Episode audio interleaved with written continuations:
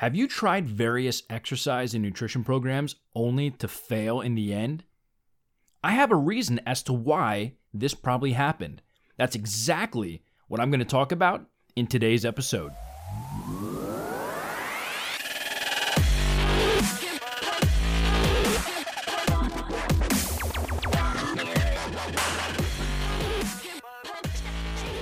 What's up, guys? Matt Weik, Weik Fitness. Thank you so much for tuning into another podcast episode. So, if you're listening to this, the audio quality probably sounds a lot better than it did last week. I finally got my laptop back from the tech people. It's all fixed up. It's not 100%, I don't think, but it is workable. So, hooked up everything, got the uh, the new Blue Yeti hooked in, got everything else set up. So, hopefully, we are back in business as far as the podcast goes. So, today I want to talk about something that I think happens to a lot of people, and that is when you start an exercise or nutrition program, how long does that actually go until you finally quit or give up, whatever you want to call it? Either way, you're not using it anymore, you're not following it, you went back to your old lifestyle. And I think that's exactly where all of this, you know, comes about, and it comes from the lifestyle most people they get their mindset that they're going to jump into a program with both feet.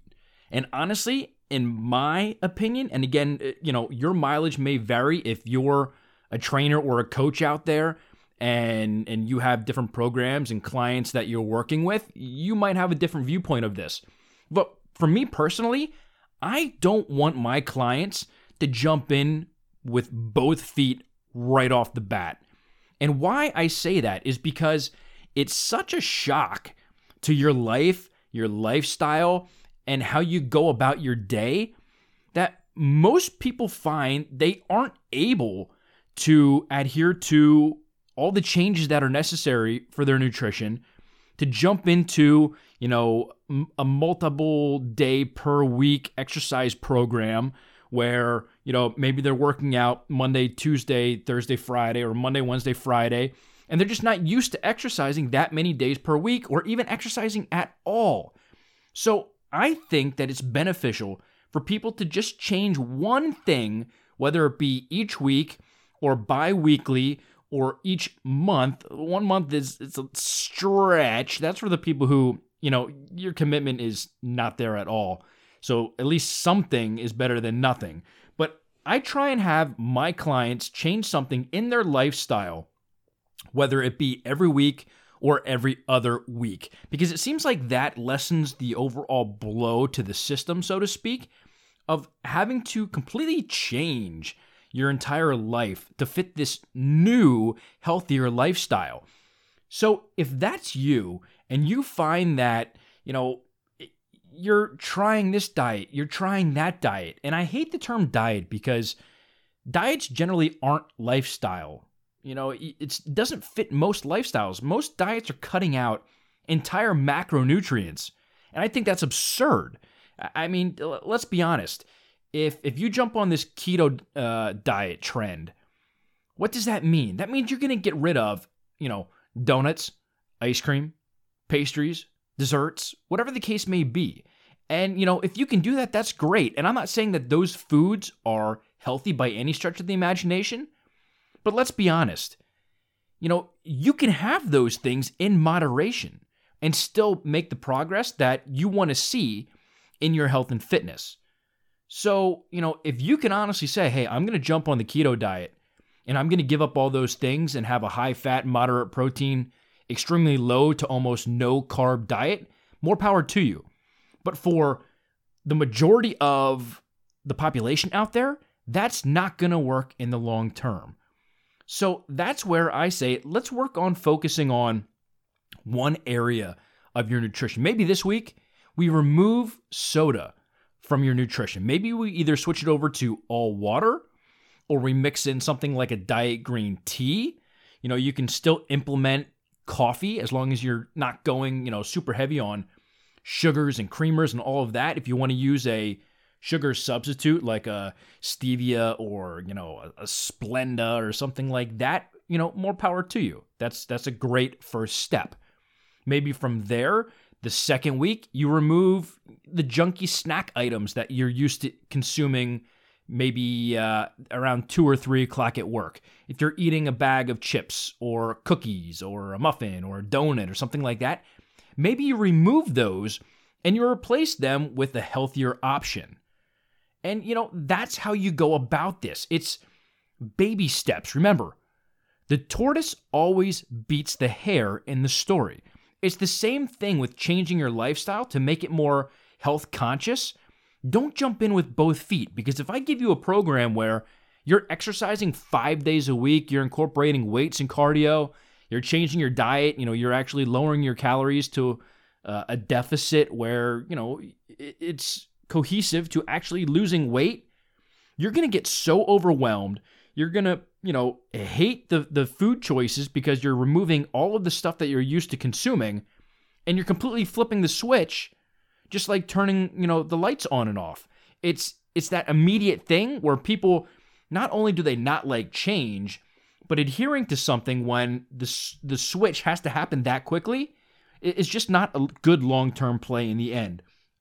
So for that reason, that's why I try to have all of my people just kind of dip their toes in, put one foot in the water before they actually put the second and eventually take that jump in.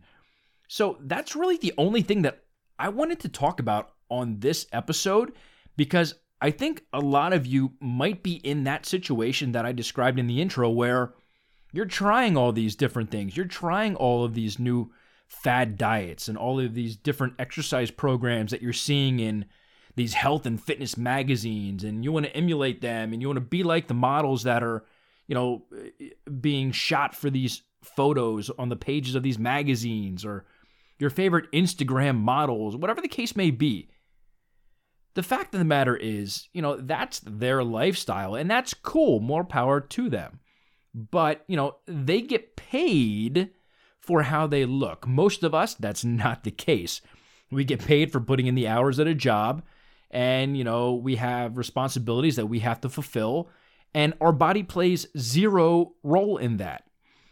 And I'm not even saying that most of these models that we're seeing in the magazines and on social media are even remotely healthy. Most of them aren't. Most of them are dieting down. They have their calories so restricted that, you know, it's not healthy, but nobody wants to tell you that.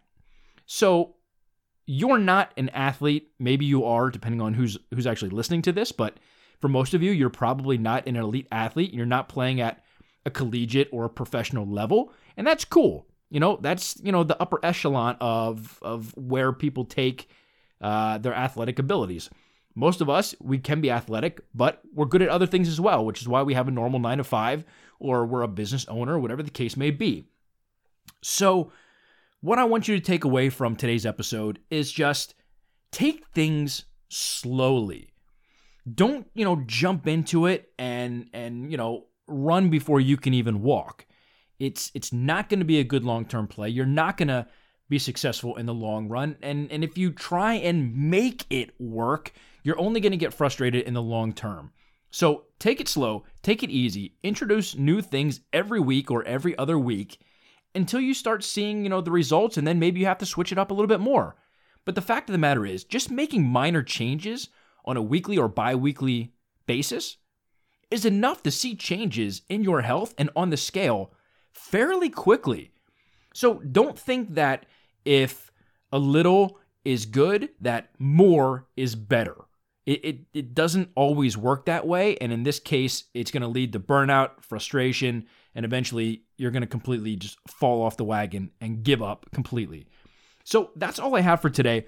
Hopefully, you guys enjoyed the uh, episode, got some value out of it. I am hoping that after I uh, hit the button to stop the recording, I can go back and check, and the audio sounds really good. Um, but I hope you guys have a fantastic day. I hope you have an amazing week. Hope you have some big plans for the weekend. Happy Valentine's Day to everyone out there. Uh, obviously, as of recording this, it's a day before Valentine's Day, but you were probably listening to it on Valentine's Day, maybe after Valentine's Day, depending on when you actually download and listen to it. But hope you guys have a fantastic rest of your day, and I hope to see you guys on the next episode.